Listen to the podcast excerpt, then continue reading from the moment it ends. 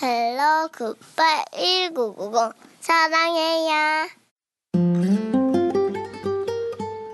무작위, 전방위, 음악 문화 이야기. 90년대 청춘을 보낸 이들을 위한 송가.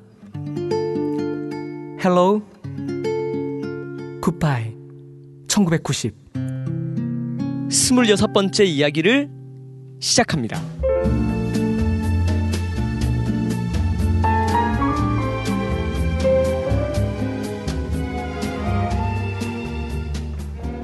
굿바이 1990 26회! 오, 26회. 오늘의 오늘의 포인트는 지난 회에서 3타수 무안타 를 기록한 장성락 씨가 어떻게 되살아나느냐? 어?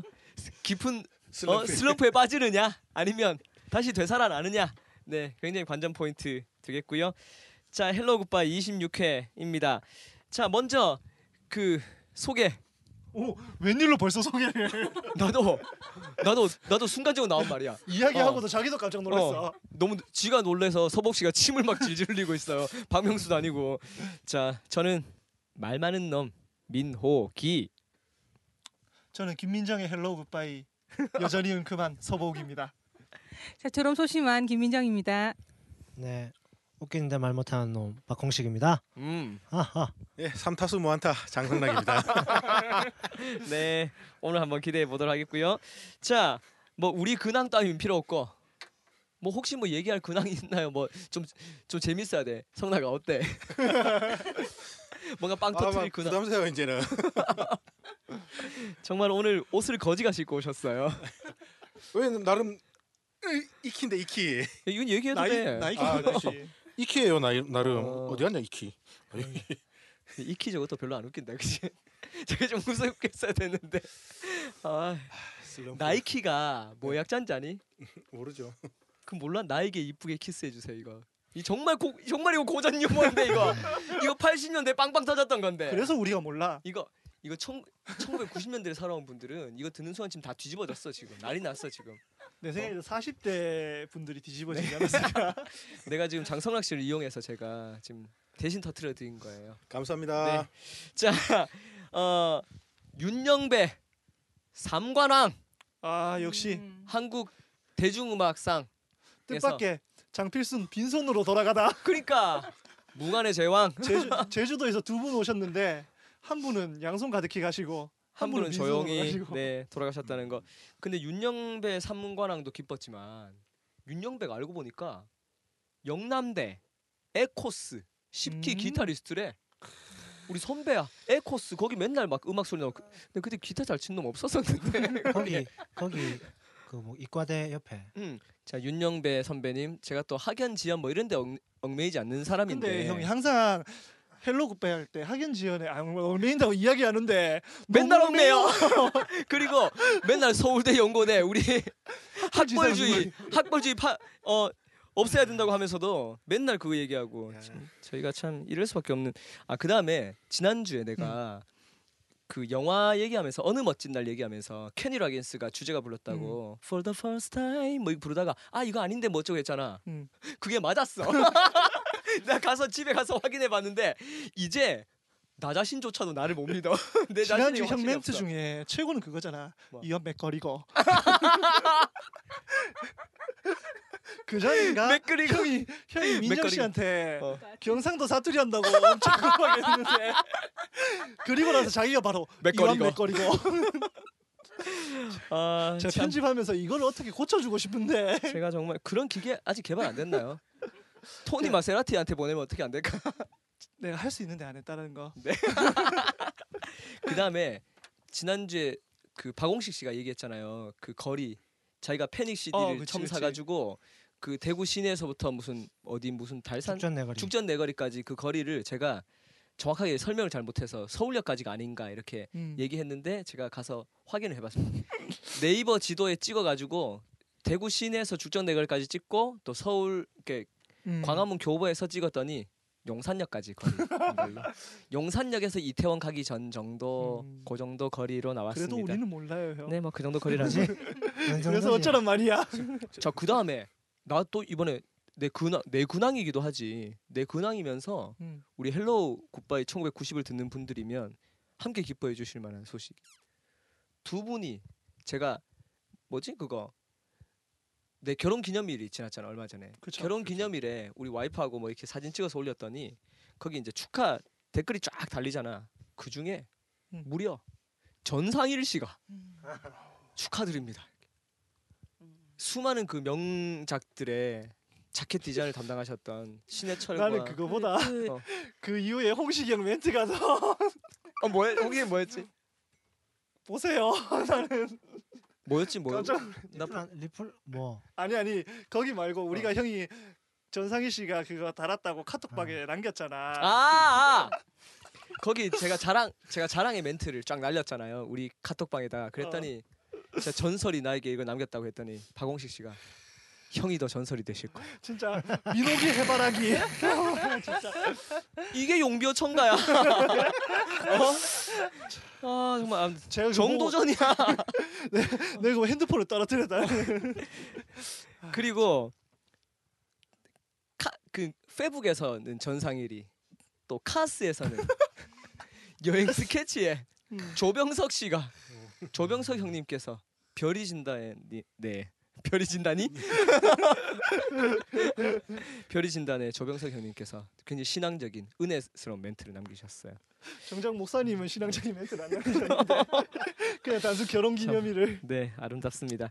자 그리고 어, 제 근황. 음, 음. 제가 얼마 전에 결제 받은 걸로 확 모아서 스피커 하나. 아 네. 어, 진짜 좋더라. 어 그 어, 그거 거의 뭐. 한 짝에 어 한 짝이 얼마 안 어. 어. 흐른 겁니다. 어. 그 회사에서 약간 저가형 모델 샀는데 사고 나서 바로 후회했다는. A 시리즈도 이렇게 좋은데 S 시리즈는 얼마나 좋을까라는 생각이 음. 들어서 원래 돈이 최고야. 돈이- 이게 돈이 이게 그내 요즘 왜 이런 얘기를 하냐면 녹음실도 마찬가지고 그럼. 돈 들인 데가 달라. 스피커도 비싼 게 좋아. 나 이번에 확실히 보니까 음. 돈이 음악을 만들어요. 너 그거 아니 이번 Tumi by Monster라고 그 네, Tumi에서 Monster 어, Monster하고 그거 같이 해서 나왔죠. 이어폰 헤드폰 나와가지고 디자인이 되게 특이하고 음. 또그 헤드폰에 이걸 이거 뭐지 귀에 이거 꽂는 이 색깔도 세 개 세 가지 바꿔서 할수 음. 있고 되게 예뻐가지고 보통 헤드폰 다 동그랗잖아. 얘는 사각이야. 되게 예뻐가지고 음, 약간 여행 투미 여행 케이스처럼 어, 네모렇게 그래서 내가 보다. 그걸 소리를 한번 들어봤는데 소리가 너무 좋아. 기, 기분 악상인지 모르겠지만 그래서 너무 좋아가지고. 그래서 아 이거 사야 되겠다. 68만 원. 그래서- 비싸네. 그래서 조용히 내려놓고 그냥 음. 아네 잘 봤습니다 이러고 들어왔다는.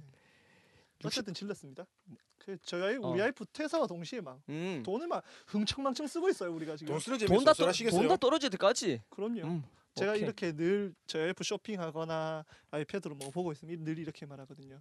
지금 이렇게 살다가는 거지꼴을 못 면한다고. 제가 따라다니면서 왜 화장실에 불을 안 껐니? 이 방에 사람 없는데 왜 불을 안 껐니? 가스 장가라. 제가 또 요즘 시어머니 역할을 하고 있습니다. 네, 돈 떨어지면 또 일하러 가시겠죠, 뭐. 자, 그다음에 또 좋은 소식.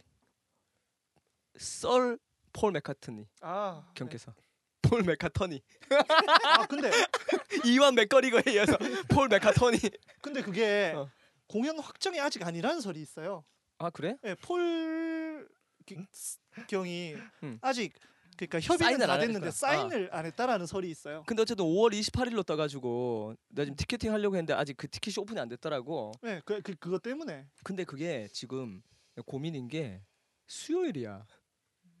수요 예배를 갈 것인가, 폴 맥카트를 갈 것인가, 굉장히 어떤 신앙적인 고민에 빠져 있습니다. 가셔가지고 콘서트장 가셔가지고 거기서 그 예배를 인도하시고 보시는 것도 무슨 그런 헛소리예요? 그게 지금 그게 지금 목사한테 지금 할 얘기예요. 지금 목사가 이들이면 이들이면 받아줄 수가 없네 성나가. 수요일이면 저는 못 갑니다. 형님 목요일로 좀 어떻게 날짜를 좀 조절해 주시면 근데 일본 감사하겠고요. 공연 마치고 이렇게 넘어오는 거라서 음. 뭐 아마 그때로 현대카드에서 딜하고 있는 거 아니 같은데. 지금 우리가 지금 일본 애들한테 뭐 맞춰야 돼 그러면 근데 공연은 현- 일본 애들한테 맞출 수밖에 없어요. 내한 공연은 항상 그렇지 않나? 정말 안타깝습니다. 일본 거쳐서 음. 홍콩 가기 전에 살짝 오바마 방안도 지금 일, 근데 어 일본에 일본에 맞춰야 되잖아. 이번에 이번 투어에 비니가 오나요? 지금 보니까 음. 그거 폴 매카 아 제가 잘 못 봤네요. 아 스팅이랑 폴 사이먼이랑 지금 음. 유럽 투어 하는데 거기 드럼이 폴그 비니. 비니 참 죄송합니다. 바빠요, 형님. 자, 그다음에 자 우리 2주의 추천 음반 김 작가님. 저요. 네. 요즘. 요즘 김 작가 김 작가 생활 전선에 빠져서 어. 그런지 뛰어들어서 그런지 네, 영- 조금 뜸하죠. 어, 네. 좀- 루즈해졌어. 네.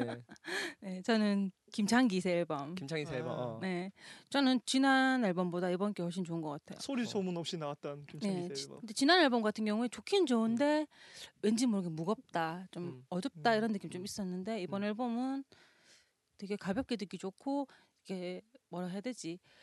그좀 화려한 음악들, 막 음. 스트링 막 나오고 이런 음악들에 좀 약간 지쳐 있을 때 들으면 음. 너무 너무 편안하고 좋은 음악. 왜 그런지 알아요? 네. 자켓이 지난번 앨범 막 찌푸리고 음, 있고 이번은 거. 편안해. 살짝 웃고 있어.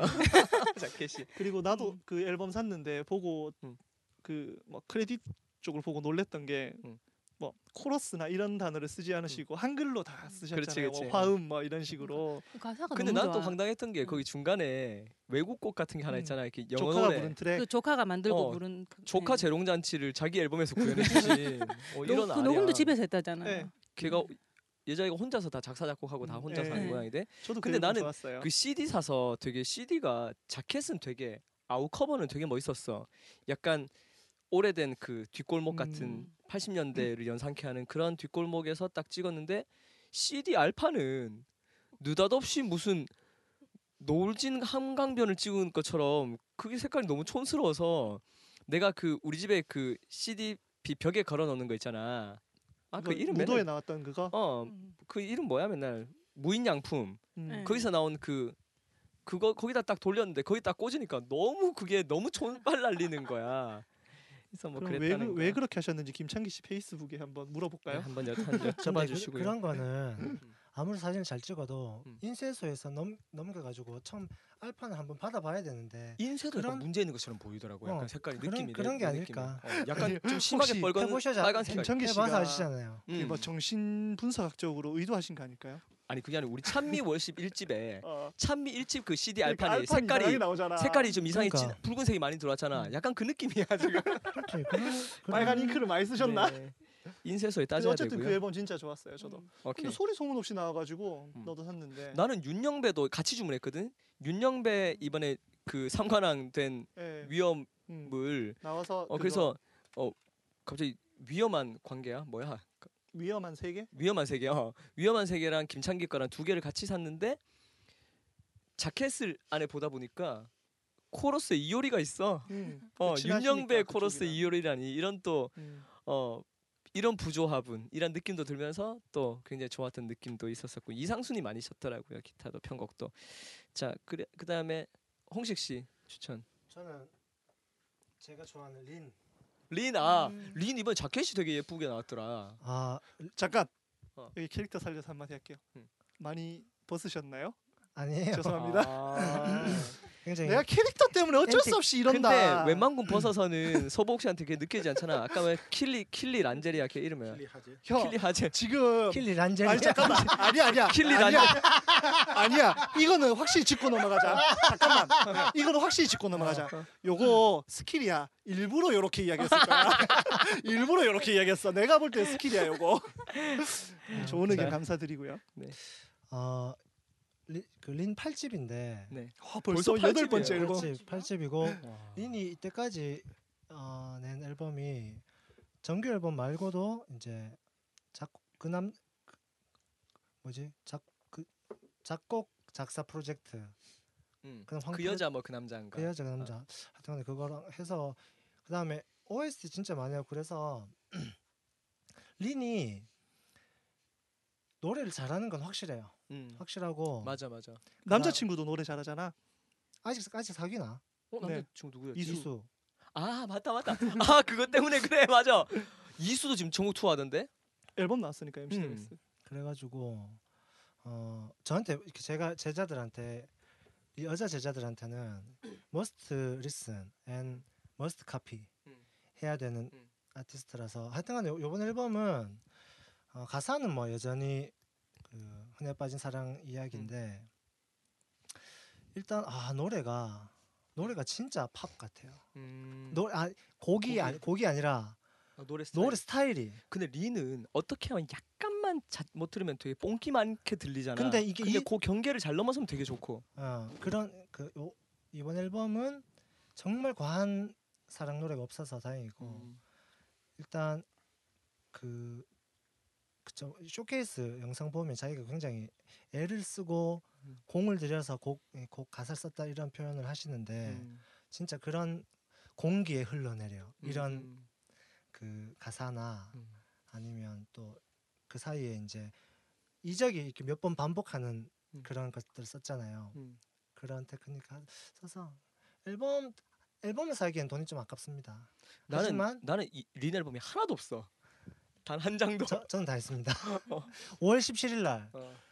공연한다는데 5월 17일 날 찬이 그 뭐 체육대회라서 못 가고 근데 나는 린 하면 생각나는 게 뭐냐면 이렇게 린이 교회도 다니고 하니까 음. 무슨 대학교 축제였는데 대학교 축제 린하고 어 이수영하고 우리 그때 소망의 바다 하고 음. 세 팀이 초청받았는데 린이 제일 첫 스테이지로 첫 곡으로 아버지 그 큰 사랑을 불렀어 어, 영훈이 곡을 진짜 좋아하는 음. 어 그랬는데 그날 연예인 두 팀하고 우리가 왔는데 그날 우리가 그 다음에 스케줄이 뭐가 있었는 거야 너무 급한 시간이 쫓겨가지고 연예인 두 팀인데 우리가 그날 오토바이 퀵으로 이동했어 시간이 너무 없어가지고 차로 도저히 아, 안 돼서 대단하네. 이수영 역시. 린을 깔고 우리가 오토바이 타고 CCM 가수가 날아간다니까 얼마나 이 CCM 가수 위험이야 이게 좀 웃기네. 좋네요. 네 자 보옥 씨 어 저는 아직 안 나온 앨범이긴 한데 음. 추천해 드릴 게 몇 개 있어서 음. 이규호 씨 새 앨범이 야 그렇게 나오죠. 치면 나도 콜드플레이 5월 달에 나오는데 아, 추천하겠다. 그게- 근데 이규호 씨 같은 나와. 경우에는 이규호 씨 같은 경우는 내일 먼저 한국이 선공개되니까 음, 일단 뭐, 아 내일 지금 좀아 이거 방송. 들으시는 분들께는 그리고 4월 8일 날 이소라 음, 칠집. 이소라. 아 7집이 어? 8집이지 팔집. 이소라 8집 네, 이소라 음. 나옵니다. 8집 나오는 뭐 그것도 기다려지는데 와 이소라 이제 팔집 나오는데 벌써 벌써 팔집. 린이 이소라급이야. 어, 그 아, 저는 오늘 그 주제에 맞춰서 오늘 제가 추천해 드리는 앨범은 아, 노래들은 아직 앨범이 나오기 아니고 디지털로만 나와 있는 거거든요. 그 서른 즈음의 작사 작곡가이신 강승원 씨 음. 그그 음, 프로젝트. 그 앨범 만들기 어. 프로젝트. 그 앨범 타이틀이 웃겨요. 강승원 일집 만들기 프로젝트 파트 이적이 one. 불렀 예, 음. 곡이 이번에 이적이. 불렀고 이게 계절마다 파트 2, 파트 3, 파트 4로 해서 음. 12월에 앨범이 음. 완성돼서 CD가 나온다 그러고 뭐 지금 다음 대기 타자로는 윤도현, 박정현 씨 등이 음. 참여할 것 같다 그랬는데 이적 씨가 부른 트랙 들어봤는데 어 뭐 그냥 좋더라고요. 나는 정말 별로였는데. 어, 네. 왜냐하면 나는 강승원 씨 같은 경우에 강승원 씨 곡이 공 어, 곡이 세련된 곡이 아니잖아요 사실은 음. 그냥 따뜻한 곡이고 그래서 강승원 곡은 강승원 곡을 불러서 어울리는 목소리도 있어 그 대표적인 게 김광석이 서른 즈음에 같은 거고 음.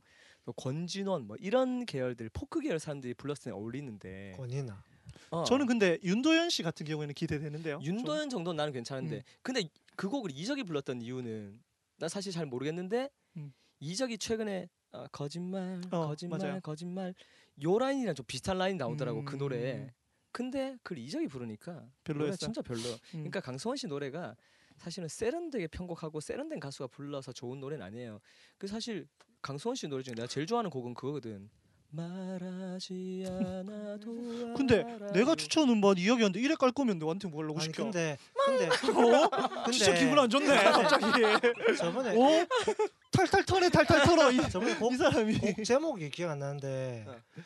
성시경이 뭘 불렀는데 그때 스케치북에서 강승원 씨 곡을 네. 어 나도 그래 그 뭐 본것 음. 같다 근데 성시경이 성시경 잘 부르는 것 같아. 성시경 부르 그 그래, 그런 목소리 좀 어울리는 것 같아요 음. 어쨌든 됐고요. 저는 어쨌든 추천합니다.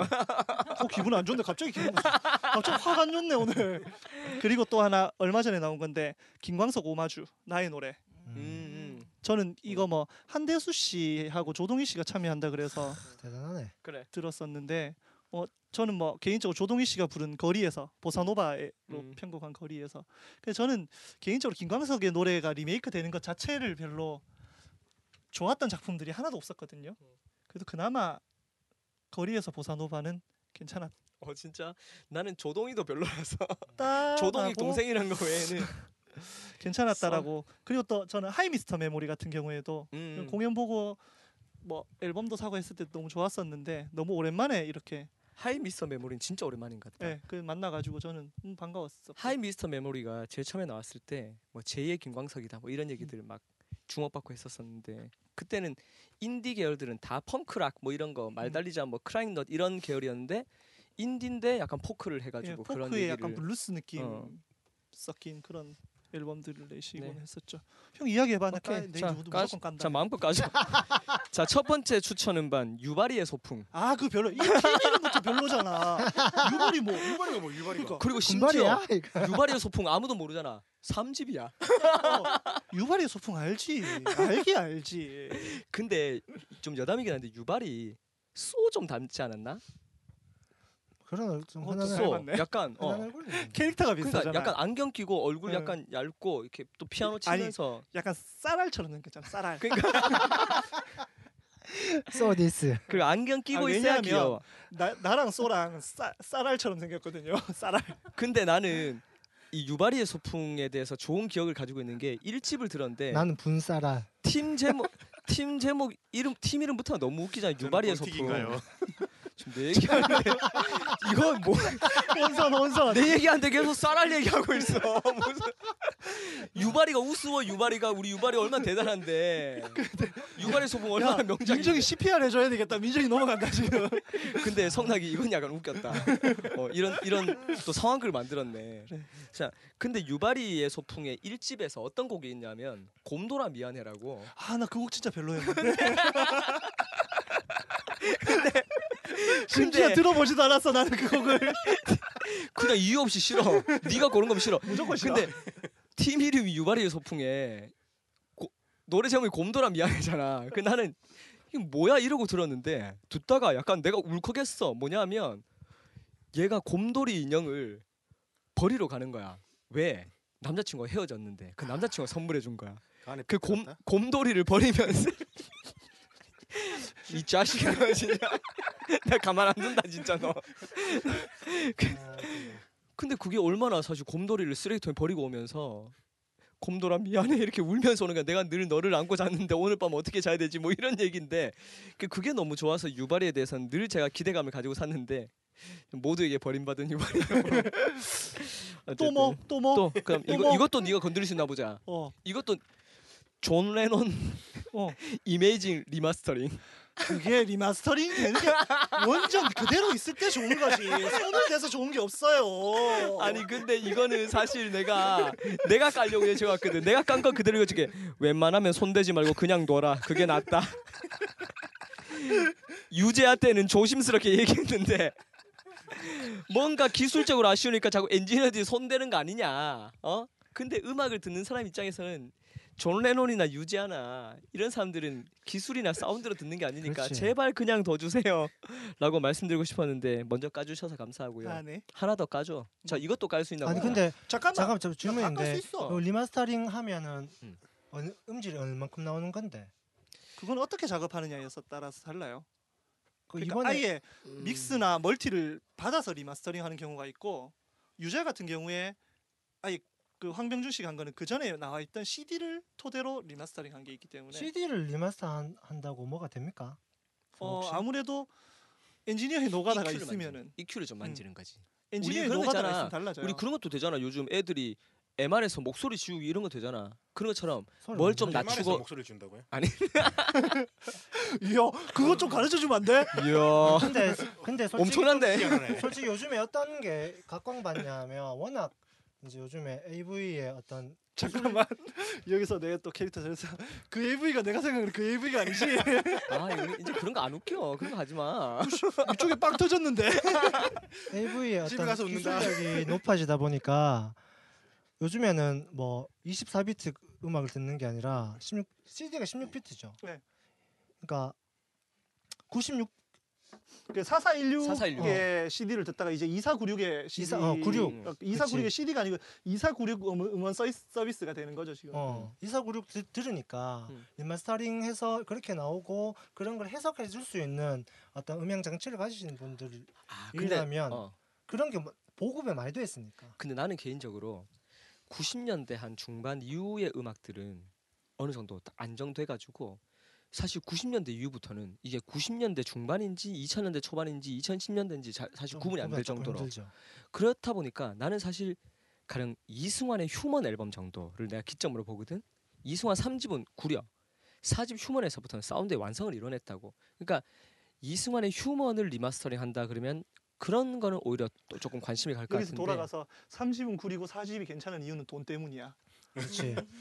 그렇지 돈이 많이 들었네. 근데 저는 진짜 그 첨언하자면 이승환 앨범에서 reverb를 좀 빼면 음, 얼마나 멋진 노래가 나올까 이런 생각 음. 늘 하는데 존, 레, 존 레논 앨범 어떨지 그 존 레논 같은 이런 시대는 80년대 이매진 같은 거는 그 80년대 초반이기 때문에 내 생각에는 뭐 향수로 듣는 거 어, 그래 그런 건 향수로 들어야지. 생각에는 오히려 약간 구린 사운드 들어야 더 좋지. 상업성과 결탁한 remastering이 아닐까 하는 그런 생각이 드네요. 그리고 나는 내가 그때도 얘기했잖아. 내가 그것 때문에 일부러 아이팟 dock도 스테레오가 아니고 그냥 모노로 되는 거 그거 샀다고. 그러니까 그게 오히려 옛날 음악들은 모노로 듣고 헤드폰으로 이렇게 양쪽으로 이어폰에 헤드폰으로 듣는 게 아니고 레시바 한쪽만 듣는 거. 어? 근데 그런 저는 쪽으로 들어야 좋아. 저는 그게 인이어의 좀 아, in-ear. 제가 어 in-ear. 제가 볼 때 그거는 음. 그 민호구 씨가 음. 서복 씨의 도움을 좀 받는 게 음. 좋다고 생각해요. 제가 음. 뭐 음향 어떤- 컨설팅을 나는 근데 오늘 좀 하세요. 난 오늘 완전 돌아섰는데 지금 왜? 아까 계속 가가지고 나 돌아섰어 지금 아, 내가 뭐 깠지 아까? 몰라 내 존재 자체를 깐걸 같아 존재 자체를 부정당했어. 그거 까지 뭐. 근데 내 하나만 더 해도 돼? 이거. 네. 이것도 건드릴 수 있나 보자. 너다 건드린다 그랜드 부다페스트 호텔. 그래 OST 이름이 라고. 내가 처음 아, 들었을 나때 이거 근데 이거 이거 이 이걸 어. OST 제가 못 들었는데 어. 요즘에 워낙 인도에서 어. 진짜 양질의 영화가 음. 쏟아지잖아요. 인도 아닌데 이거. 영국.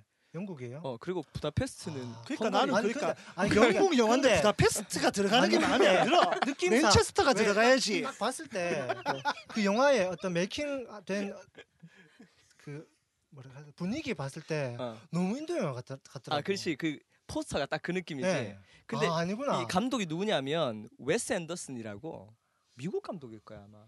웨스 앤더슨. 미국 사람이 영국에서 했는데 그 부다페스트가 나온다. 그러면 안 돼. 근데 이 웨스 앤더슨 감독이 되게 특이한 영화를 많이 음. 만들었어. 전작이 그 전작이?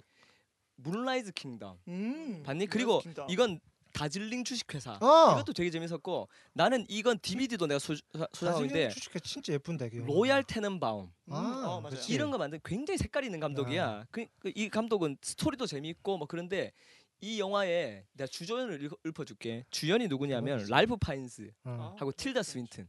아, 틸다 스윈튼이 심지어 완전 할머니로 나오고요. 음. 그 누나는 진짜 랄프 파인즈 누군지 알지? 그 잉글리시 페이션트의 주인공이기도 하고 아 타이밍 놓쳤다. 주먹을 랄프의 그 랄프냐고 물어보려고 했는데 그 다음에 저기 볼드모트잖아. 어, 맞아 맞아. 어, 해리포터에서. 음. 그런데 이 사, 둘이가 주인공인데 조연이 에드리언 브로디 피아니스트의 해준다. 어, 웰럼 데포, 작사. 윌럼 데퍼. 어 이거 에드워드 노튼, 참. 빌 머레이, 주드로, 제프 골드브럼, 그 주라기 공원하고 뭐 인디펜던트 데이 다 그다음 하비 케이트, 오웬 윌슨 이게 조연이야. 이 사람들이. 그러니까 요즘에 그 이걸 그 홍시경 마음 급하다. 어. 마이크들 들기 전에 이야기를 먼저 시작하고 마이크를 들어. 이거 그 형님 그 우리 그, 그 누구 장형이 만든 그 프로그램 있잖아 서울로 간 거. 시네포트. 어, 시네포 그거 부산에서 어. 아직까지 여전히 만들어요. 아 예 부산에 만들고. 그 응. 근데 얼마 전에 KNN 미- 사옥 가서 구경했는데 시네포트 스- 세트도 있고 그대로 다 장영이 제작되더라고요. 장영이 안 할 뿐이야. 어. 아, 하여튼간에 거기에서 이걸 이런 이렇게 정말 유명한 배우를 음. 엄청나게 포진시킨 어떤 영화 장르가 있다 하던 아 음. 기억이 안 난다. 음. 그래가지고 근데 이 영화는 거기에서 시네포트에서는 거의 모든 영화를 까거든요. 음. 전부 다 거기에 네 명의 패널들이 오동진하고 뭐 어. 이렇게. 하는데 거의 네 명이 네 명 중 한 명이 이렇게 이렇게 손을 올- 엄지를 올리는 음. 게 거의 잘 없어요. 음, 근데 이 영화는 음. 굉장히 그 평을 몇 명이 들었어? 아니 그 거, 거기서 평을 뒤로 미루더라고요. 아, 아, 아. 이거는 보통 영화 아닐 것 같아요. 근데 지금 현재 이게 음. 정식 개봉을 안 해서 아직- 아직 안. 모르겠는데 어. 그 내가 검색해 보니까 지금 딱 한 군데에서 지금 하고 있더라고. 서울에 그 저기 뭐야 CGV 그 그거 예술 예술 영화 무비 그- 콜라주? 어 무비 콜라주. 콜라주에서 어 그래서 뭐 일단 개봉되는 상황을 보고 일단 근데 음악 되게 뭐 꼭, 봐- 꼭늘 재밌고 영화 좀 관심 많으신 분들은 꼭 봐야 되는 자 까봐. 보지도 않은 걸 추천하면 어떡해요 형? 음악은 들을 수 있잖아. 음악만 딱 들어도 해. 음악을 음악만 들어도 이 영화의 완성도가 그려지는데. 아나 근데 며칠 며칠 전에 그 핫, 핫트랙 갔는데 그 뭐고 그 퍼스필름. 응 그거 블루레이 살려고 갔는데 보시미리는 블루레이를 살려고 어. 퍼스필름 좀그 빌려줘 그 삼이야 퍼스필름 블루레이가 음. 무조건 주문으로만 살 수 있었던 거라고 하더, 하더라고요. 어 어 그래가지고 지금은 사고 싶어도 못 산다고.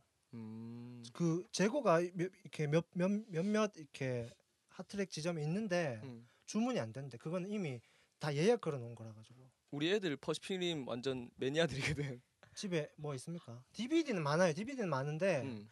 블루레이는 없어. 어. 블루레이는 못 구한대 앞으로. 그 우리 애들은 뭐 약간 지네끼리 뭐 놀다가 약간 긴박한 상황이라던가 약간 네. 스펙타클한 상황이 생기잖아. 그 지네끼리 퍼시픽 림 주제가를 막 봄봄봄 막 이러면서 막 하면서 음. 그러다 또 어벤져스로 막 바뀌고 막 이래. 아 캡틴 아메리카 2 재밌겠던데. 어 이번에 그런 것도 조금. 캡, 음, 캡틴 아메리카를 다 네 명이 다 썸을 내려. 그러니까 그 일단 그런 거는 뭐 super hero movie니까. 어. 근데 이번에 뭐 가디언즈 오브 갤럭시라던가 음. 지금 또 hero물들이 쏟아져 나와요. 그렇지. 또 기대하고 있고. 노아 자, 아 나 어제 와이프랑 300 봤는데 302. 에바 그린 외에는 정말 아무것도 기억에 남지 않는. 그래서 제가 에바 에바 그린 딱 검- 검색해 봤는데 쌍둥이래.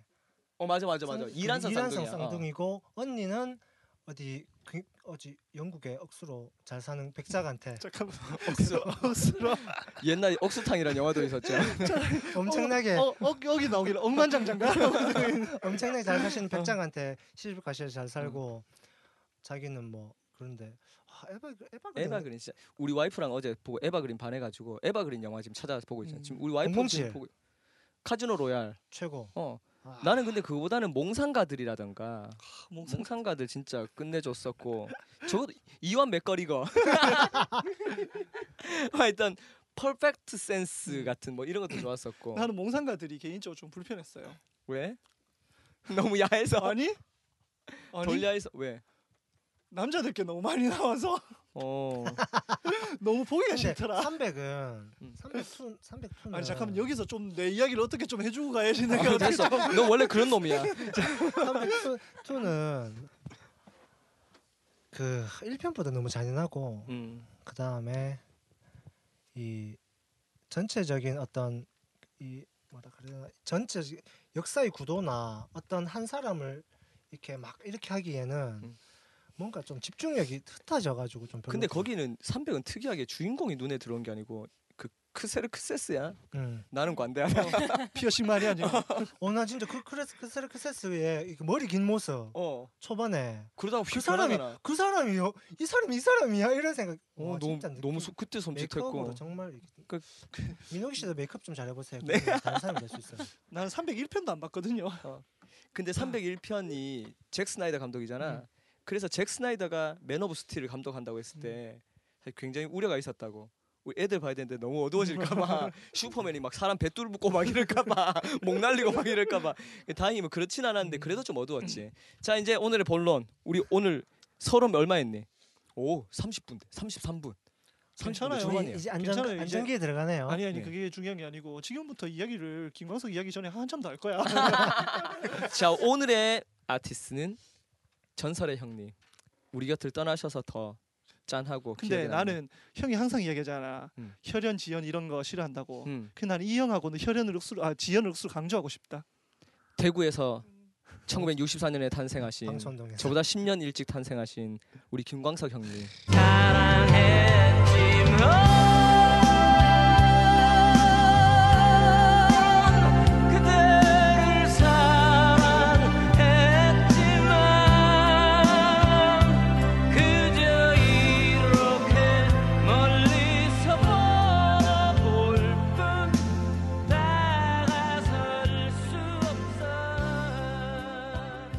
근데 아까 뭐 혈연 지연 얘기 나왔으니까 나는 지연 강조하고 싶지 않아.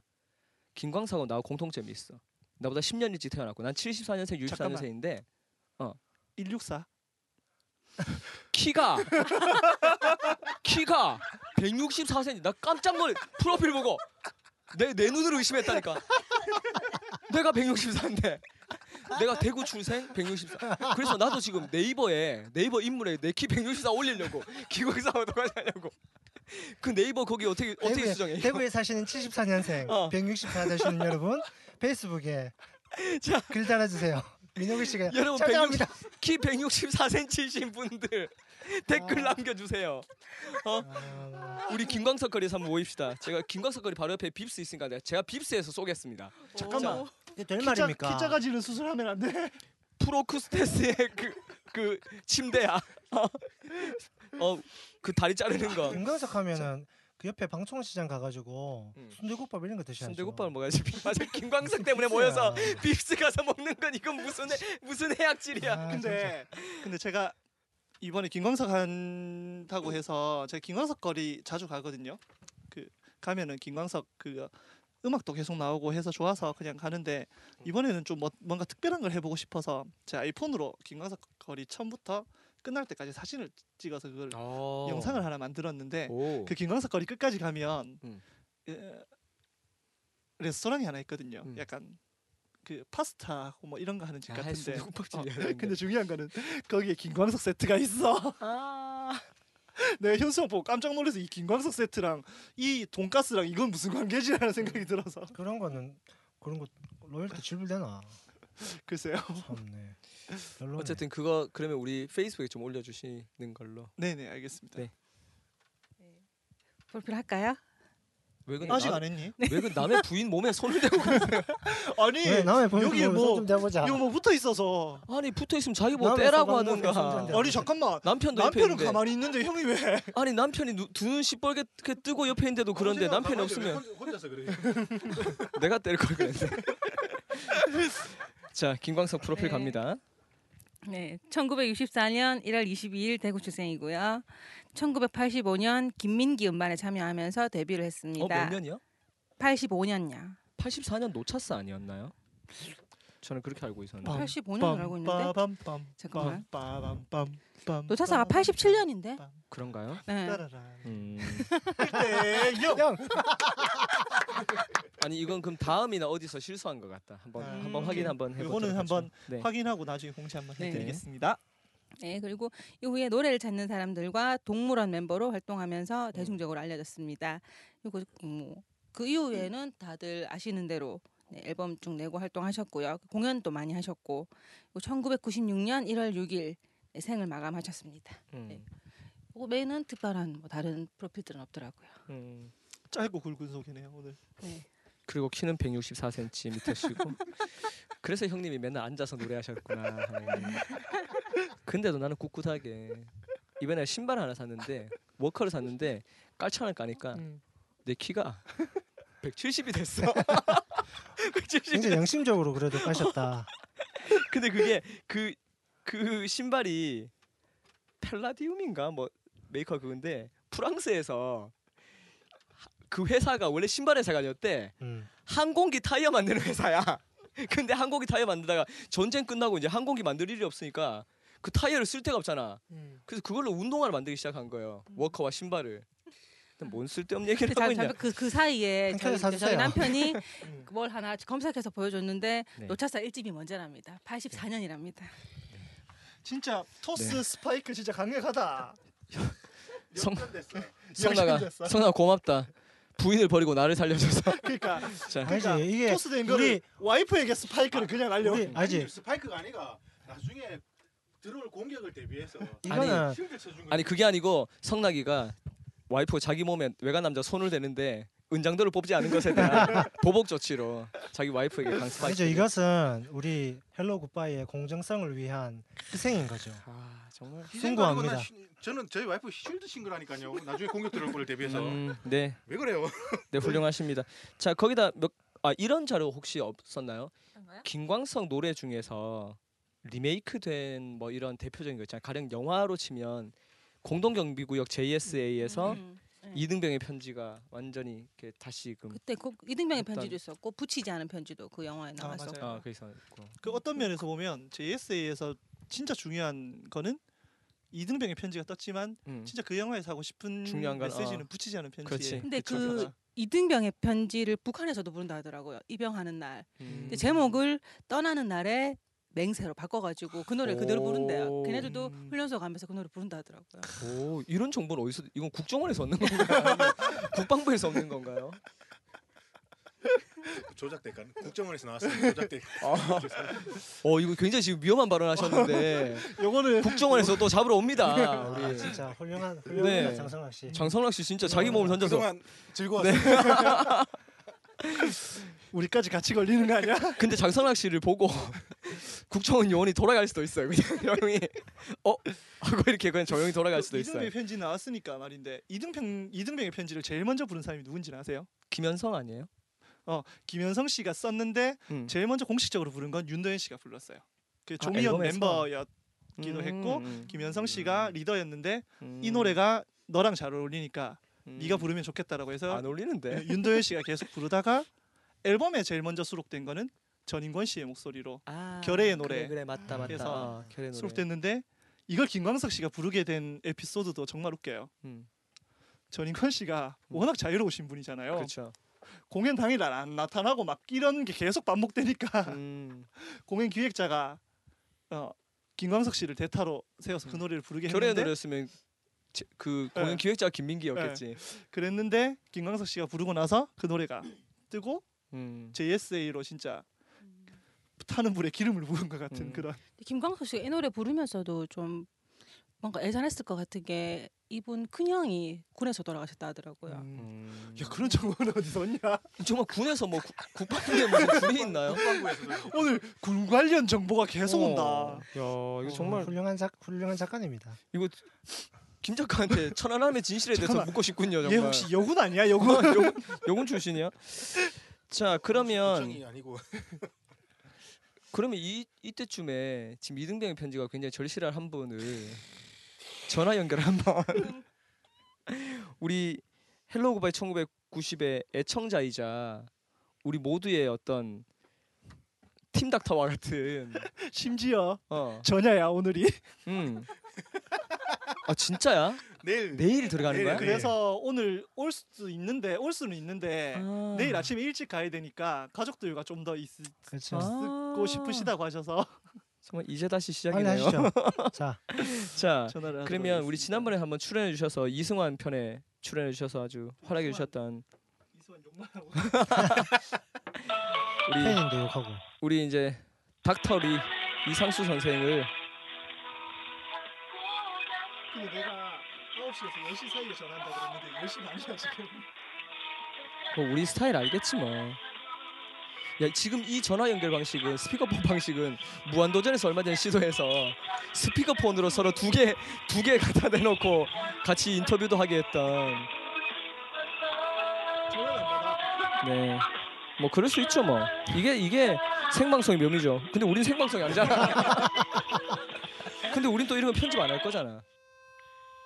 여보세요. 받았다. 상수 씨 안녕하세요. 네, 안녕하십니까. 네, 이곳은 헬로 헬로 굿바이 1990입니다. 네, 집 떠나와 열차 타고 가는 네. 이상수입니다. 자, 이제 몇 시간 남았나요? 어, 내일 1시 아닌가요? 네, 들어가는 시간은 그렇고 제가 이제 대구 에서 9시 반 차 타고 이제 떠날 예정이라서. 어, 진짜 기차 타고 가는 거예요? 그러면? 아니 아니요, 저희 이제 그 일했던 그 병원에서 이제 이 어차피 동기들 많이 가니까 아, 이제 버스를 같이 이제 아. 대절을 해줬습니다. 그래서 대단하네요. 버스 타고 이제 아, 어디 이번에 어디로 들어가는 거죠? 그러면? 전 논산으로 아, 들어갑니다. 논산. 아, 네. 옛날 생각난다. 옛날 생각 아, 친구들 데려 데려다 주러 갔던 거 생각난다, 진짜. 어쨌든 지금 소감 한마디 해주세요. 이병 전야인데 우리 지금 이등병의 편지 이야기 막 하고 있었거든요. 아 그렇구나. 사실 하, 참별 다른 감정이 없습니다. 없고 어차피 사주만 갔다 오면 되니까 그런 거 아니에요? 그 안 그래도 이 저 민호기 씨 말고는 이 별로 그 아 그렇죠 다른 분들한테 미안하고 이 민호기 씨한테 별로 안 미안하고 그 군대는 사주 갔다 왔어요. 정말요? 그래서 그냥 좀 애들 놔둬봐야 되니까 좀 마음이 짠한 건 애들 생각하면 그런 건 있는데 갔다 오는 것 자체는 사실은 모르겠습니다. 이제 막상은 이제 이래놓고 내일 들어간 다음에 아 이런 곳인지 몰랐어 이런 깎을 때 모르겠지만 근데 머리 깎을 때 기분 머리 깎아야 돼? 깎았지? 머리 깎았어요. 깎았잖아요. 아 진짜? 네. 네, 머리 깎을 때 기분 아. 어땠어요? 머리 깎을 때도 그냥 좀 제가 뭐 보셔서 아시겠지만 좀 덤덤하지 않습니까? 그래서 좀이 자꾸 이 그 그냥 좀 덤덤하게 깎고 깎고 나서 아 쪽팔려 그냥 이런 생각이었어요 사실 좀. 근데 상수 씨. 제가 상수 씨 정, 정말 좋아하는데 좋아하지만 이 얘기는 꼭 해야 되겠네요. 머리 깎으면 진짜 못생겼을 것 같아. 아니 근데 성시경 머리 깎았을 때 같을 것 같아. 근데 머리 깎 나는 솔직히 머리 깎은 게 좀 더 마음에 들더라. 아니야 난 나는 머리빨이 보이고. 난 상수 씨는 머리빨이었다고 생각. 머리빨과 안경빨이었다고 생각해. 그래서 그 저희 아버지가 이 또 아들내미 또 서른 넘어서 가는데도 또 아직까지 그런 게 있으신가 봐요. 그래서 그 내일 따라올 것처럼 자꾸 얘기를 하셔가지고 어. 제발 이러지 마세요. 그러면서 저 혼자 갈 수 있어요. 그러면서 무슨 진짜 사나이 서경석도 아니고. 아 그래 둘째 태어난 지도 며칠 안 됐잖아요, 그죠? 네네 마음이 많이 무거우실 텐데 뭐, 건강히 잘 다녀오시고 네 잘 다녀오겠습니다. 저희는 미련 없이 보내드리도록 하겠습니다. 지금 배경으로 지금 전화를 끊는과 동시에 배경으로 이등병의 편지가 쫙 깔릴 테니까 네. 뭐 하여튼 무사히 잘 다녀오십시오. 네. 그리고 저는 참고로요. 그 김광석 노래 중에서는 나의 노래를 가장 좋아합니다. 음. 오, 자기 밥그릇 자기가 챙기고 있어요. 어. 랄라랄라랄라랄라라 우리 여기 또 깔아줄게. 치고 또더 들어가 보면 또 제가 좋아하는 나의 노래가 하나가 있는데 음. 소망의 바다에 아 역시 나의 노래를 그 제가 내가 만든 노래 중에서 좋아하고요. 내가 굉장히 사랑하는 노래예요. 나또 네. 한부영의 나의 노래 얘기할까봐 순간 움찔했는데 상수 씨 잘 다녀오시고 건강하세요. 네, 잘 다녀오겠습니다. 다녀와서 훈련 마치고 우리 맛있는 거 먹어요. 네, 이번에 그 군대 간 김에 네. 확실하게 다이어트도 좀 하시고 300의 용사가 되어서 돌아오세요. 어? 아니 아니 아니야 아내 아내분에게 제 2의 신혼을 내가 만들어 주겠다고 오늘 밤에 한번 호언장담하고 가십시오. 네, 알겠습니다. 그러면 훨씬 더 가벼운 마음으로 아내분이 보내실 수 있을 것 같습니다. 네, 네, 네, 감사합니다. 잘 다녀오시고 다음에 네, 봐요. 안녕. 안녕히 계세요. 네. 이제 다시 자, 아 참. 참, 전화 연결까지. 참 씁쓸하네요. 네. 최초로 시작된 서른 넘어서. 스피커폰 마이킹 방식 음. 괜찮네요. 근데 군대는 뭐 사실 남자라면 때 가야 되는데 근데 남자라면 누구나 한 번씩 다 갔다 와야 된다니까. 철없을 때 그렇게 말씀하시는 분 안 가셨죠? 아, 아, 아니 가기는 슬픕니다. 많이 갔어. 네. 친구들 데려다 주러. 위문 위문하러. 많이 갔지. 아, 위- 나는 군부대 위안 위안 공연. 왜 이러세요? 이 형 이 형 진짜 오늘 안 많이- 되겠네 이 형. 내가 진짜 아베 아베 같은 발언을 내고 아베 같은 놈이 될 뻔했습니다. 어 무, 무슨 공연이지? 위 위문. 공연. 위문 공연. 왜 그래? 아나 지금 순간 멘붕 됐어. 군부대 위문 공연. 제가 진짜 많이 나 육해공 다 갔어. 뭐 안 간 데가 없어. 자 어쨌든 알겠습니다. 네, 잘 보내드리겠다는 거. 자, 그러면 나는 사실 김광석 같은 경우는 솔직히 말하면 뭐 앨범이나 이런 것들보다도 김광석에 대한 기억들이 몇 가지 잊을 수 없는 기억들이 있는데 아 그리고 이번에 네이버에 그 네이버 다음 뭐 이런데 김광석을 이렇게 딱 검색을 해보니까 김광을 치는데 제일 먼저 김광. 김광규가 떠 아, 그래서 요즘 이게 핫하시죠, 그분. 씨. 어 이게 세월의 무상함을 느낄 수 있는 대목이었고요. 뭐 김광규 씨도 훌륭한 배우긴 하지만은 너가 아버지 마시라. 어쨌든 어, 저의 첫 번째 기억은 17살 때였는데 그때가 그 거리에서를 처음 들은 날이에요.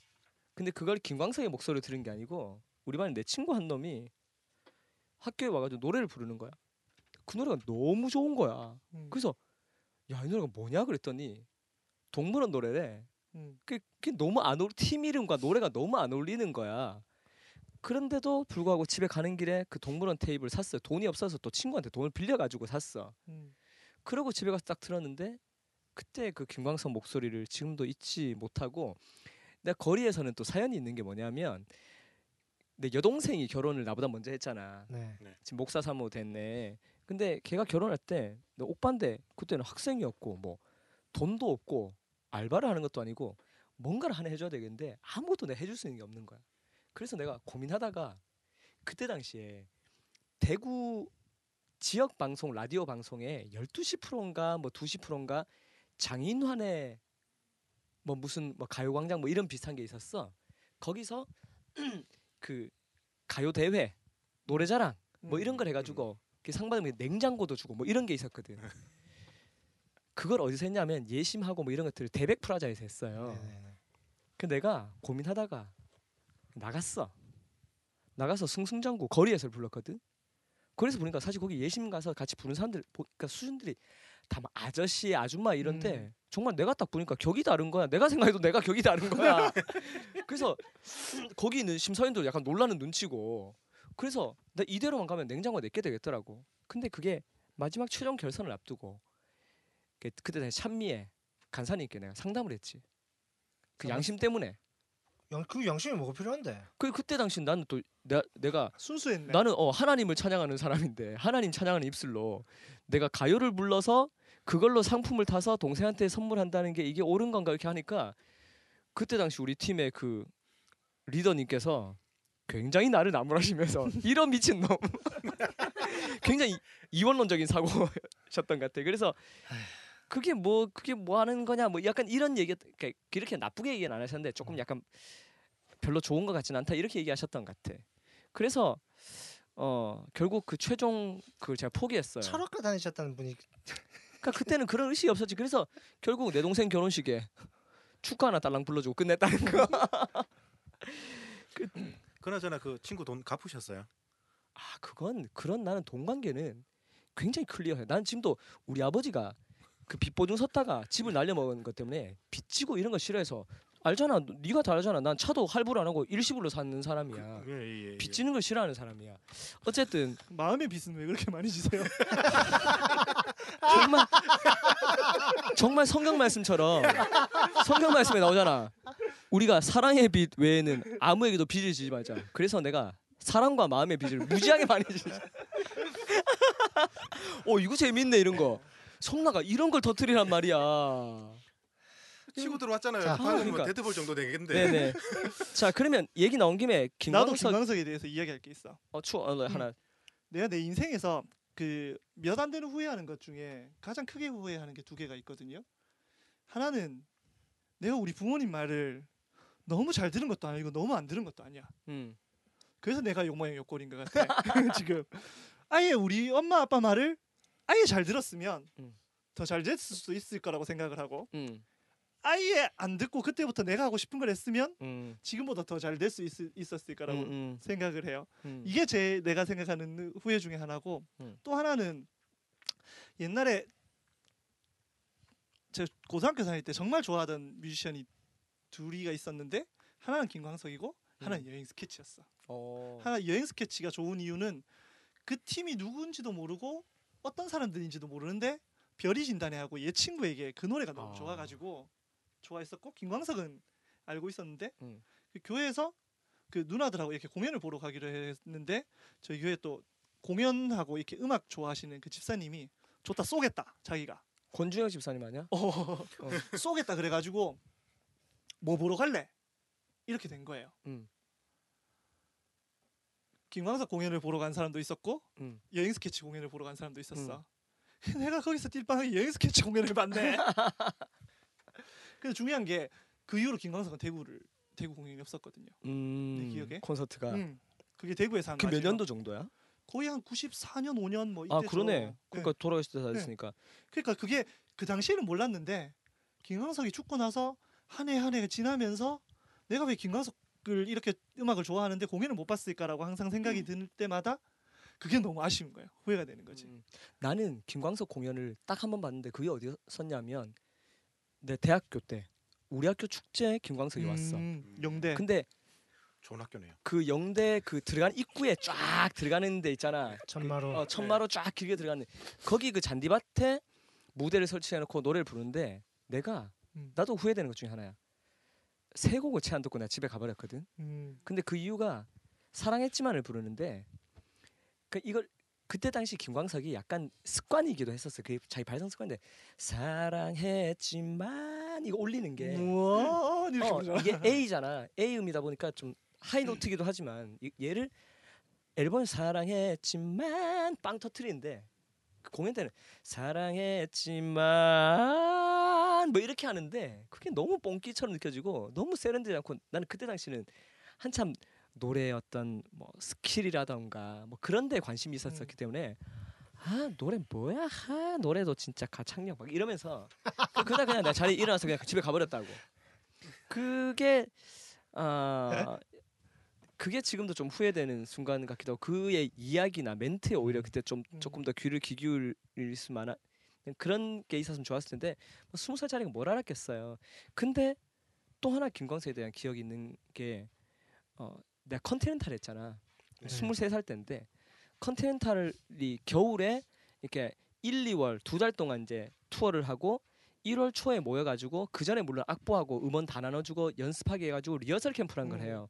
일주일 동안 합숙하면서 이제 40여 명이 모여가지고 밴드 합주, 보컬 합주 뭐 이런 거 막 앙상블하고 연습하고 해- 밤마다 또 드레스 리허설도 하고 여러 가지 막 다 이렇게 하는데 적당한 댄스 같은 것도 하잖아. 그치 choreography라고 하는 뭐 춤 같은 이런 것도 연습하고 하는데 아침에 딱 일어났는데 어느 날 아침에 그 지휘하는 형이 딱 오더니만은 우리한테 오늘 김광석이 죽었다고 음. 그게 1월 6일이었어요 그래서 리허설 캠프 그 중간에 그 얘기를 들었는데 굉장히 뭔가 나는 이제 노래하는 사람이 되겠다고 노래하는 사 람이 되고 싶어하는 사람들과 다 같이 모여서 이제 캠프하고 연습하고 공연을 위해서 준비하고 있는데 그 소식을 딱 들으니까 뭔가 그때 그쿵 명칭 내려앉는 것 같더라고. 그렇지 김명식 형이 그 소식을 전했지. 음. 그날을 지금도 잊지 못해요. 뭐 그런 기억도 있었던 것 같고.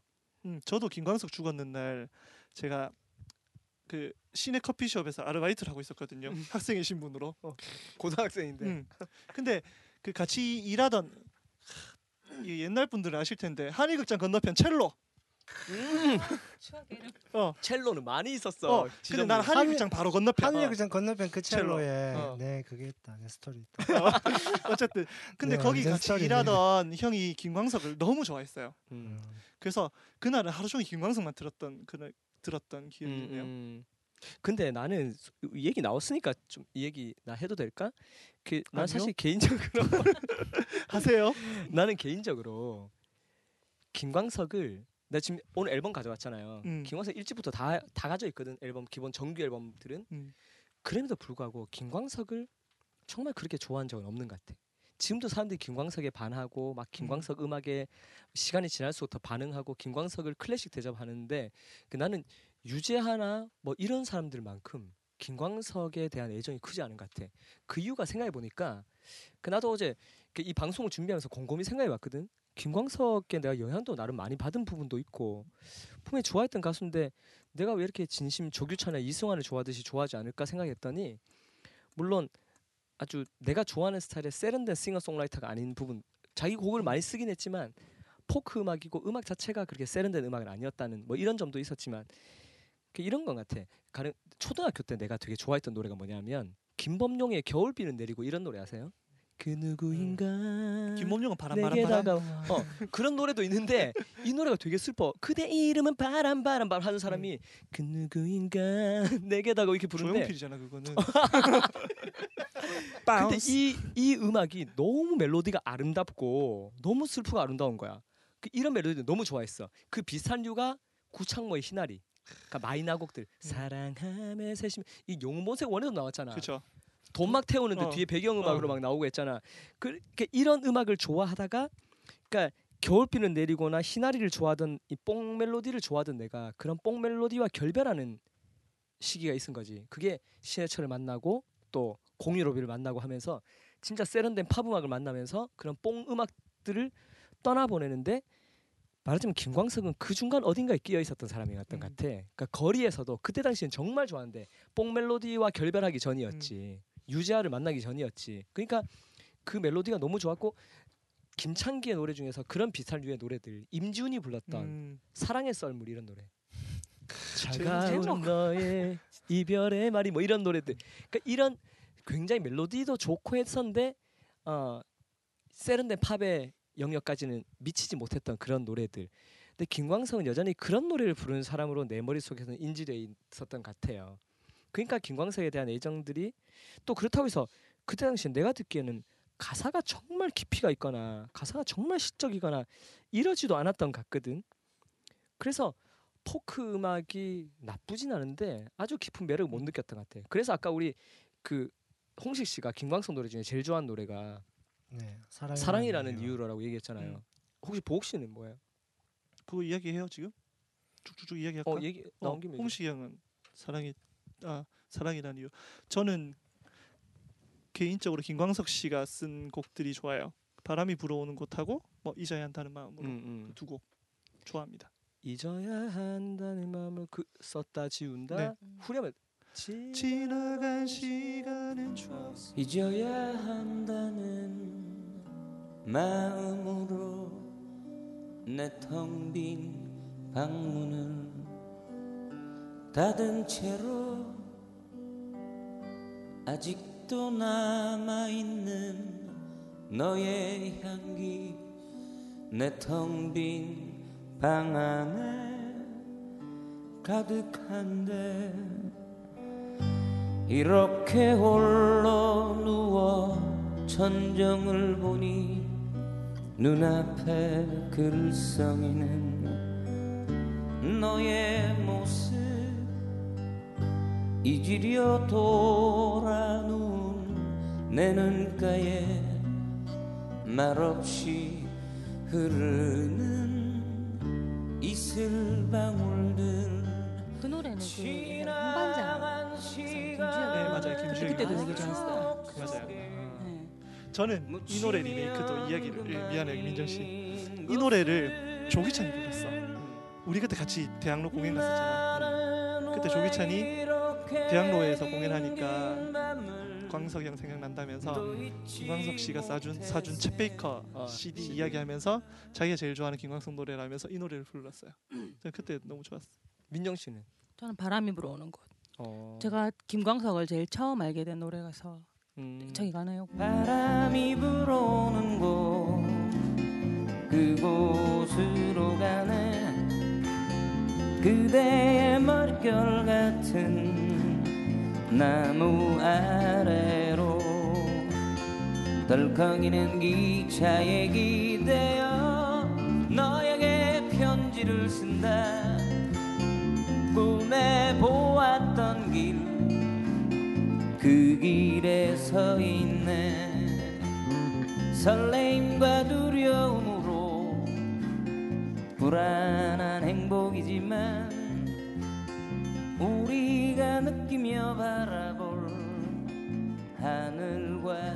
옛날에 이 노래가 무슨 예능이었는데 그 이하원이라고 개그맨이 어 있었어요. 알지 네. 이 네. 그 와. 사람하고 김보 이랬다 그 사람하고 대학생 두세 명 하고 같이 이렇게 유럽이나 이런데 와, 배낭여행 다니는. 프로그램이 있었거든요. 거기에 이 노래가 이 노래가 엔딩으로 항상 깔렸는데 이 노래 너무 좋은 거예요. 음, 그래서 이렇게 크레- 크레딧 올라갈 때 이렇게 딱 봤는데 김광석 노래인 거예요. 음. 그래서 이 앨범을 구입했던 저는 거리에서거든요 음. 거리에 가로등 불이 하나 둘씩 켜지고 검붉은 노을 넘어 또 하루가 저물 땐 왠지 모든 것이 꿈결 같아요. 유리에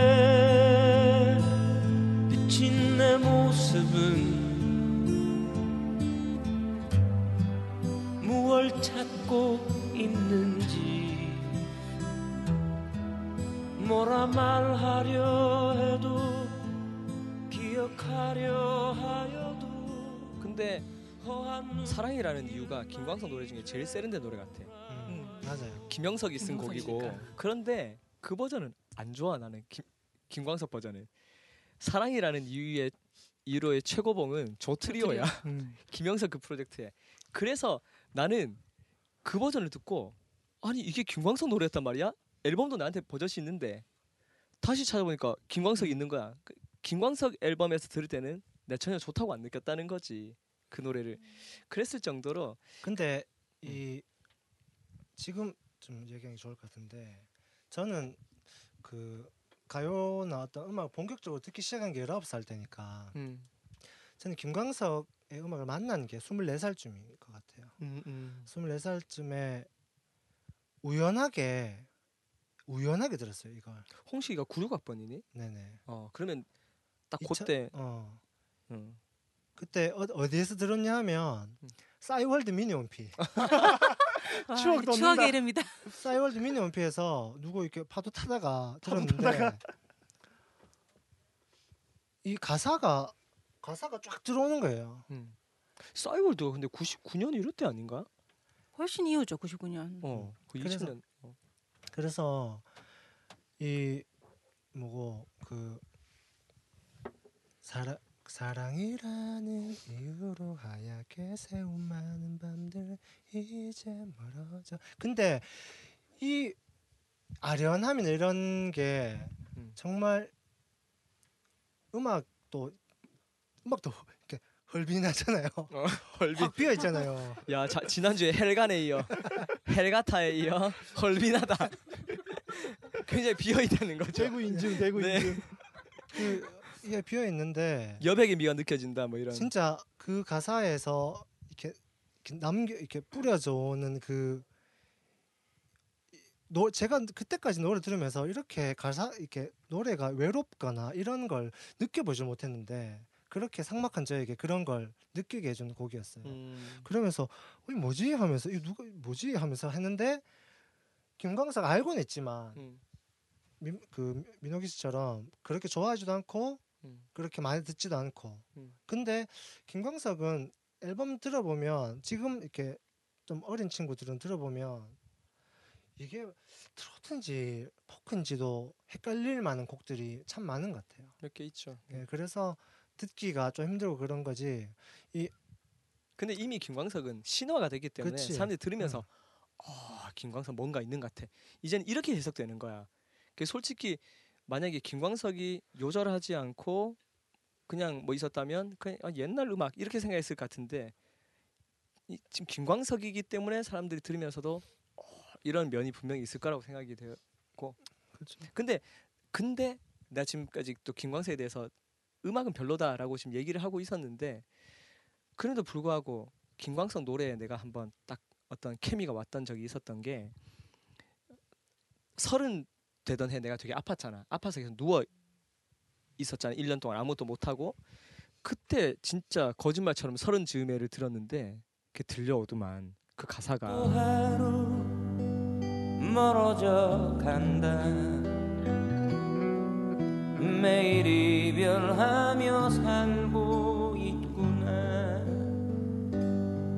매일 이별하며 살고 있구나. 그 마지막에 매일 이별하며 살고 있구나라는 그 말이 죽음이란 걸 내가 그때 아파서 응급실에 몇 번 실려가고 막 이러다 보니까 이 죽음이란 걸 20대, 10대, 20대는 죽음은 나하고는 상관없는 걸로 생각하고 살았던 인생에서 죽음을 맞닥뜨릴 수도 있다는 생각을 하고 나서 매일 이별하며 살고 있구나라는 가사를 들으니까 정말 이건 뭔가 새로운 해석들이라던가 뭐 내 삶에 대한 어떤 뭐 관조적 시선을 가지게 됐다고 해야 되나?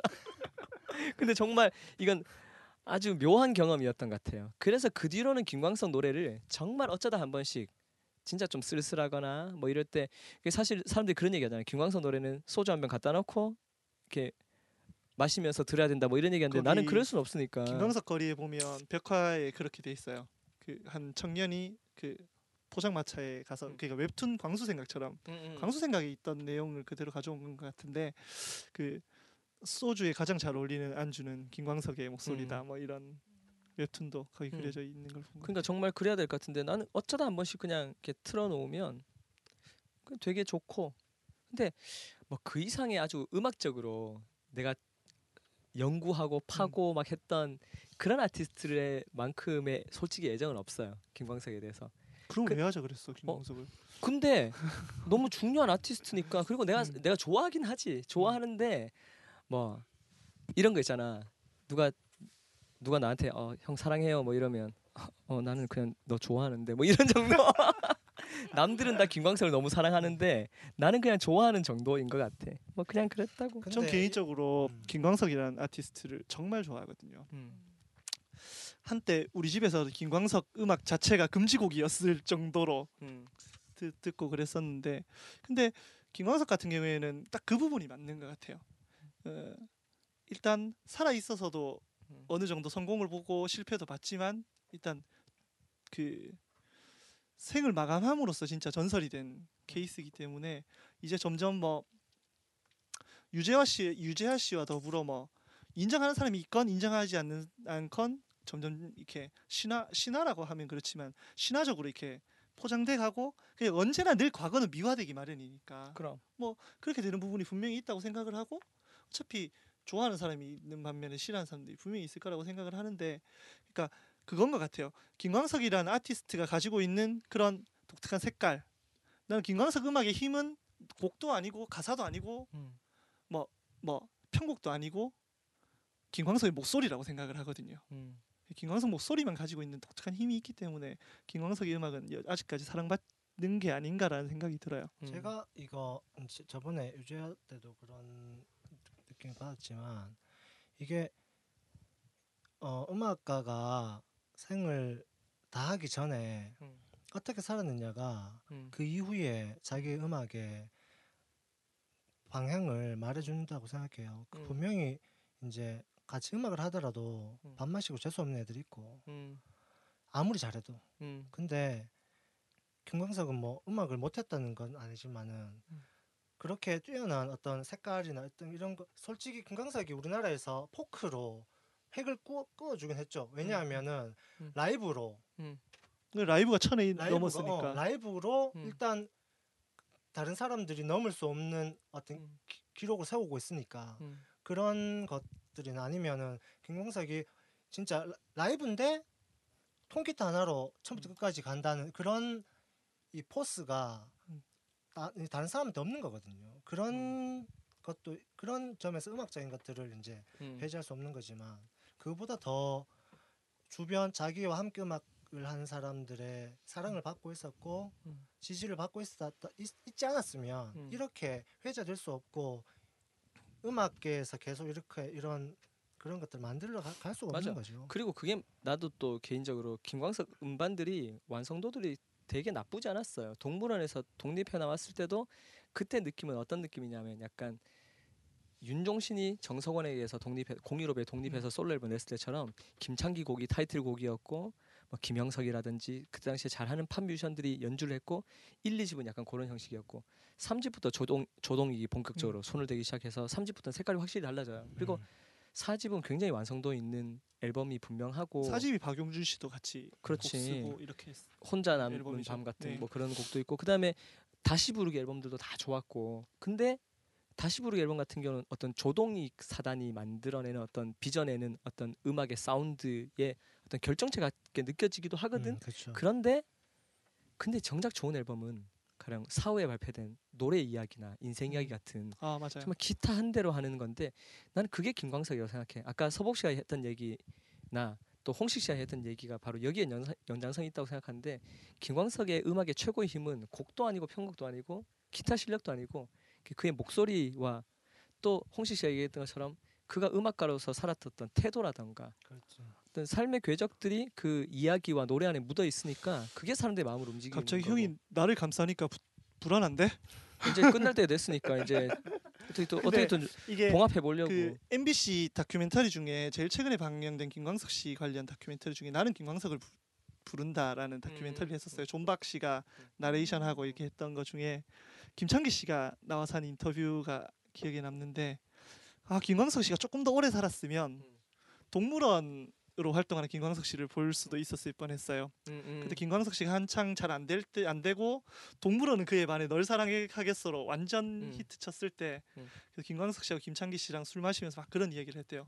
너희는 잘 되고 나는 못 되고 막 그래서 섭섭하다 뭐 이런 식으로 막 그냥 막 친구들끼리 그런 막 그런 이야기 하다가 그러, 그러 다가 뭐 그럼 같이 하면 되잖아 뭐 이런 식으로 김창기 씨하고 이야기를 해서 음.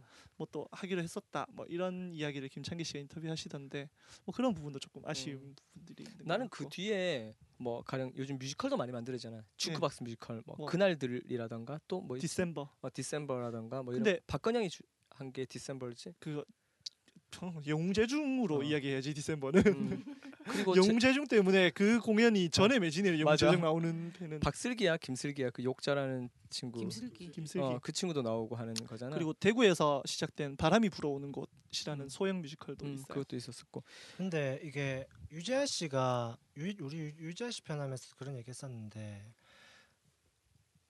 지금 계시면 어떤 음악적인 유산들이 더 남아 있을까 하는 음. 그런 걸 해- 하는데 음. 제가 그 생각 그거에 이어서 생각을 해보니까 김광석 씨가 타계하심으로 타계 맞나? 타게 맞나 말이 맞나?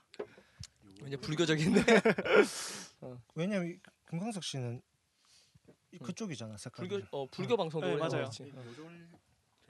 게 근데 그거 기- 이거는 뭐 여기서 다룰 내용은 아니긴 한데 음.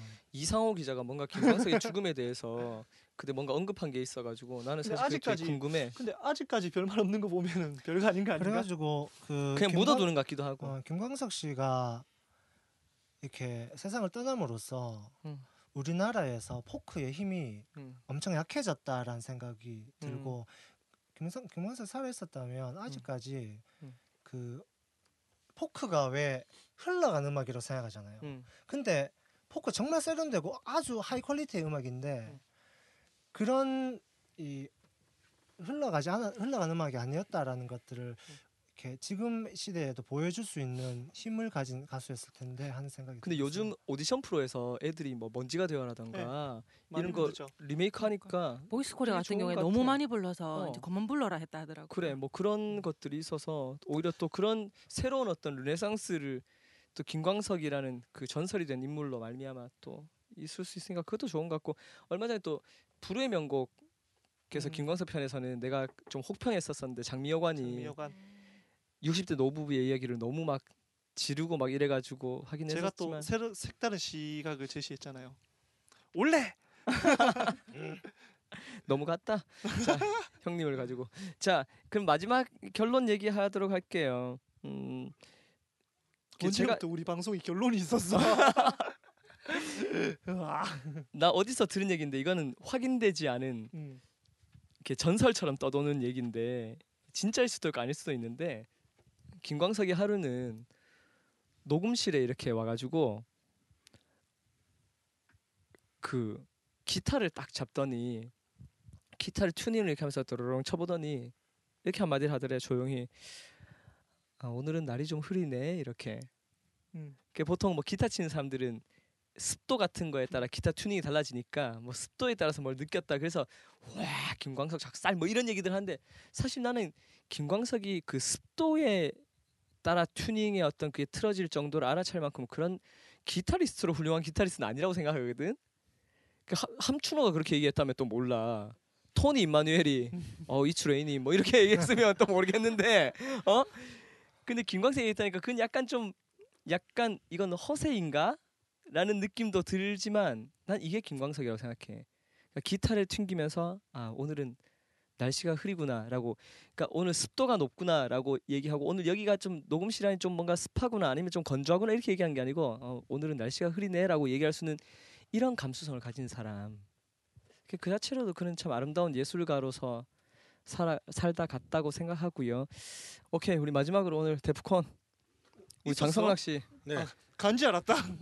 갔다 왔어요. 그냥 이제 평범한 한 남자의 이제 서른 넘은 한 남자의 마음으로 김광석을 저도 마음이 다 돼가는 이제 그러고 보니. 쟤도 형 37이야. 어. 마흔 즈음에로. 저는 사실 그, 그, 그러니까 여기 계신 분들처럼 이렇게 음악을 깊게 듣지 않고 지금도 사실 차에 운전을 하다 보면은 그 음악보다는 라디오를 주로 라디오에서 흘러나오는 음악을 컬투쇼? 듣고.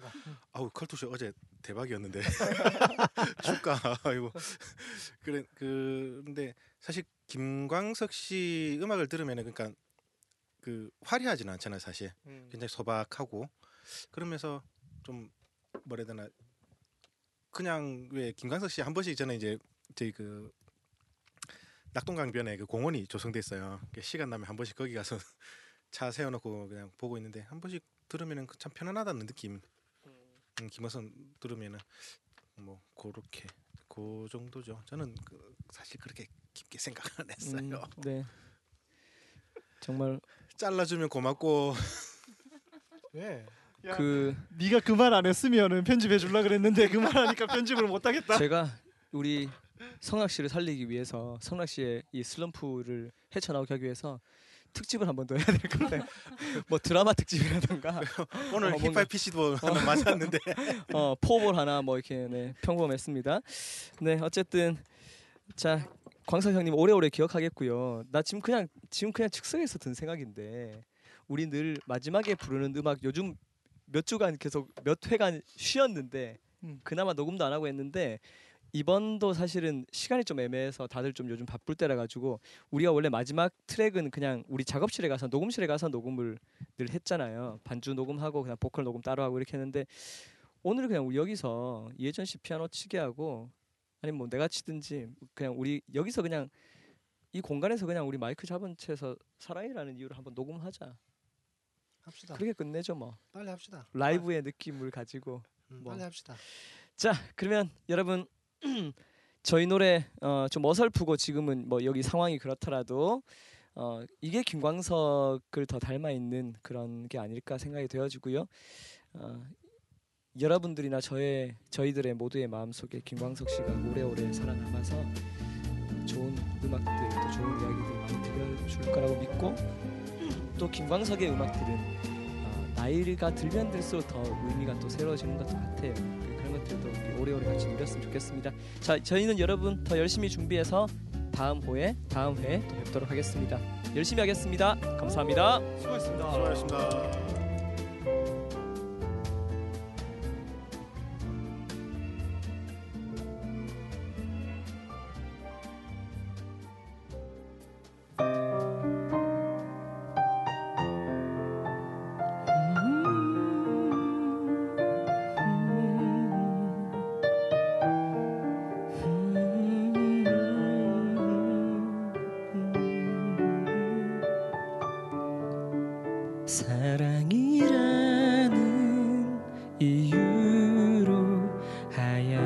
하얗게 세운 많은 밤들 이젠 멀어져 기억 속으로 묻혀.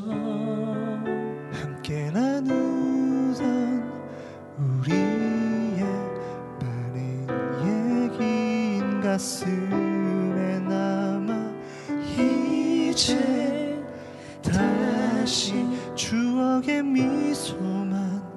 내게 남겨주네